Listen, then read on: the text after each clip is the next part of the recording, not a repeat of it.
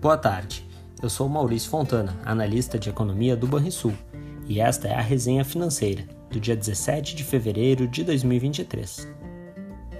No cenário externo, a inflação persistente nos Estados Unidos e a surpresa positiva no varejo renovaram a percepção de que o Fed poderá continuar elevando a taxa básica de juros por mais tempo.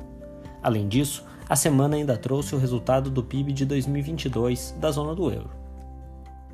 Nos Estados Unidos, o índice que mede a inflação ao consumidor atingiu 6,4% em janeiro, no acumulado em 12 meses. Vale lembrar que a projeção apontava para uma alta mais modesta, de 6,2%. O núcleo da inflação, sem considerar as variações de alimentos e energia, subiu 5,6% no mesmo período, o menor avanço desde dezembro de 2021. Em linha, a inflação ao produtor desacelerou o ritmo de alta para 6% em janeiro, na base anualizada, depois de ter registrado alta de 6,5% um mês antes. O processo de desinflação está ocorrendo, porém mais lento que o desejado, dando ao Banco Central americano justificativas para adiar o final do ciclo de alta de juros, ou mesmo o início dos cortes. Ainda nos Estados Unidos, as vendas no varejo avançaram 3% em janeiro ante dezembro, quando haviam recuado 1,1%. Na principal economia do mundo, o ano começou com o varejo pujante, em mais um sinal de que a resiliência econômica poderá ser fator de risco ao processo de redução da inflação. Por outro lado, os dados mostraram que a produção industrial ficou estável no mesmo período. Na zona do euro, os riscos de inflação e de recessão econômica se tornaram mais brandos após a virada do ano, segundo dados do Boletim Econômico do Banco Central Europeu.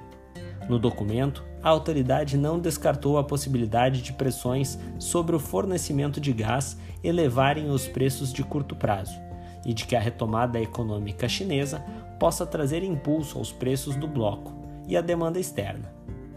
Ainda na zona do euro, o PIB aumentou 0,1% no quarto trimestre de 2022, ante o trimestre anterior, e 1,9% ante o mesmo período de 2021, em linha com o consenso de mercado.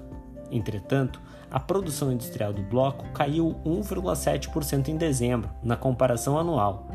Vale ressaltar que o dado de novembro foi revisado para uma alta anual de 2,8%. No Brasil, a atividade econômica vem esfriando, mas o setor de serviços segue forte.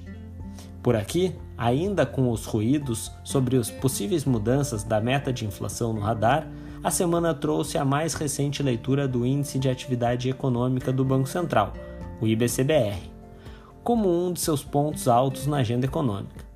Sob a luz de holofotes, o Conselho Monetário Nacional protagonizou a reunião mais aguardada dos últimos tempos.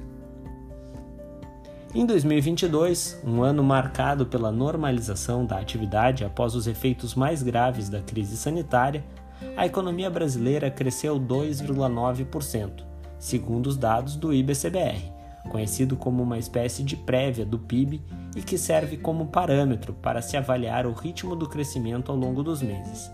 Em dezembro, o indicador voltou a subir depois de quatro dados negativos consecutivos a alta foi de 0,29% ante novembro e de 1,42% perante dezembro de 2021. Em linha, o monitor do PIB da Fundação Getúlio Vargas apontou crescimento de mesma magnitude ao do IBCBR para o ano de 2022, influenciado principalmente pelo setor de serviços, que contribuiu com mais de 80% para o bom desempenho da economia. A reunião do Conselho Monetário Nacional, por sua vez, apesar de muito aguardada, não trouxe novidades e a mudança na meta de inflação não foi pautada. Vale lembrar que cabe ao Conselho fixar a meta para o IPCA, o índice oficial de inflação do país. No mercado financeiro, os investidores tiveram que ponderar seu apetite ao risco em meio aos sólidos balanços corporativos vindos da Europa e leituras de inflação nos Estados Unidos que inspiram cautela. Assim, o índice americano S&P 500 acumulou queda de 0,6% até a tarde de sexta-feira, e o principal índice da bolsa alemã registrava alta de 1,1% no mesmo período. Na semana, o mercado financeiro resistiu aos ventos, ventos contrários vindos dos Estados Unidos, que colocaram viés restritivo para a política monetária da principal economia do mundo após a divulgação da inflação de janeiro. Com isso, o Ibovespa acumulou alta de somente 1,4% e o dólar e as taxas de juros mais longos recuaram até a tarde de sexta-feira. Em nossas projeções, vale destacar que esperamos uma, um crescimento do PIB em 2023 no Brasil de 0,8% e de 1,8% em 2024. Já para a taxa Selic, continuamos apostando que esta encerre 2023 em 12,75% ao ano, recuando ao final de 2024 para 9% ao ano. Para o IPCA, nossas estimativas são de alta de 5,6% em 2023 e de 3,6% em 2024. Na agenda de indicadores da próxima semana, destaque no dia 20 para mais uma edição do PPI, o Índice de Preços ao Produtor na Alemanha, referente ao mês de janeiro. Já na terça-feira, dia 21, teremos divulgação do PMI composto tanto para os Estados Unidos quanto para a zona, do euro, ambos referentes ao mês de fevereiro. No dia 22, aqui no Brasil, é divulgado o relatório Focus do Banco Central, com as projeções das instituições financeiras e consultorias para as principais variáveis macroeconômicas. Além disso, teremos a divulgação do fluxo cambial semanal por aqui. No exterior, teremos a divulgação do Índice de Preços ao Consumidor da Alemanha e ainda a ata do último encontro de política monetária nos Estados Unidos.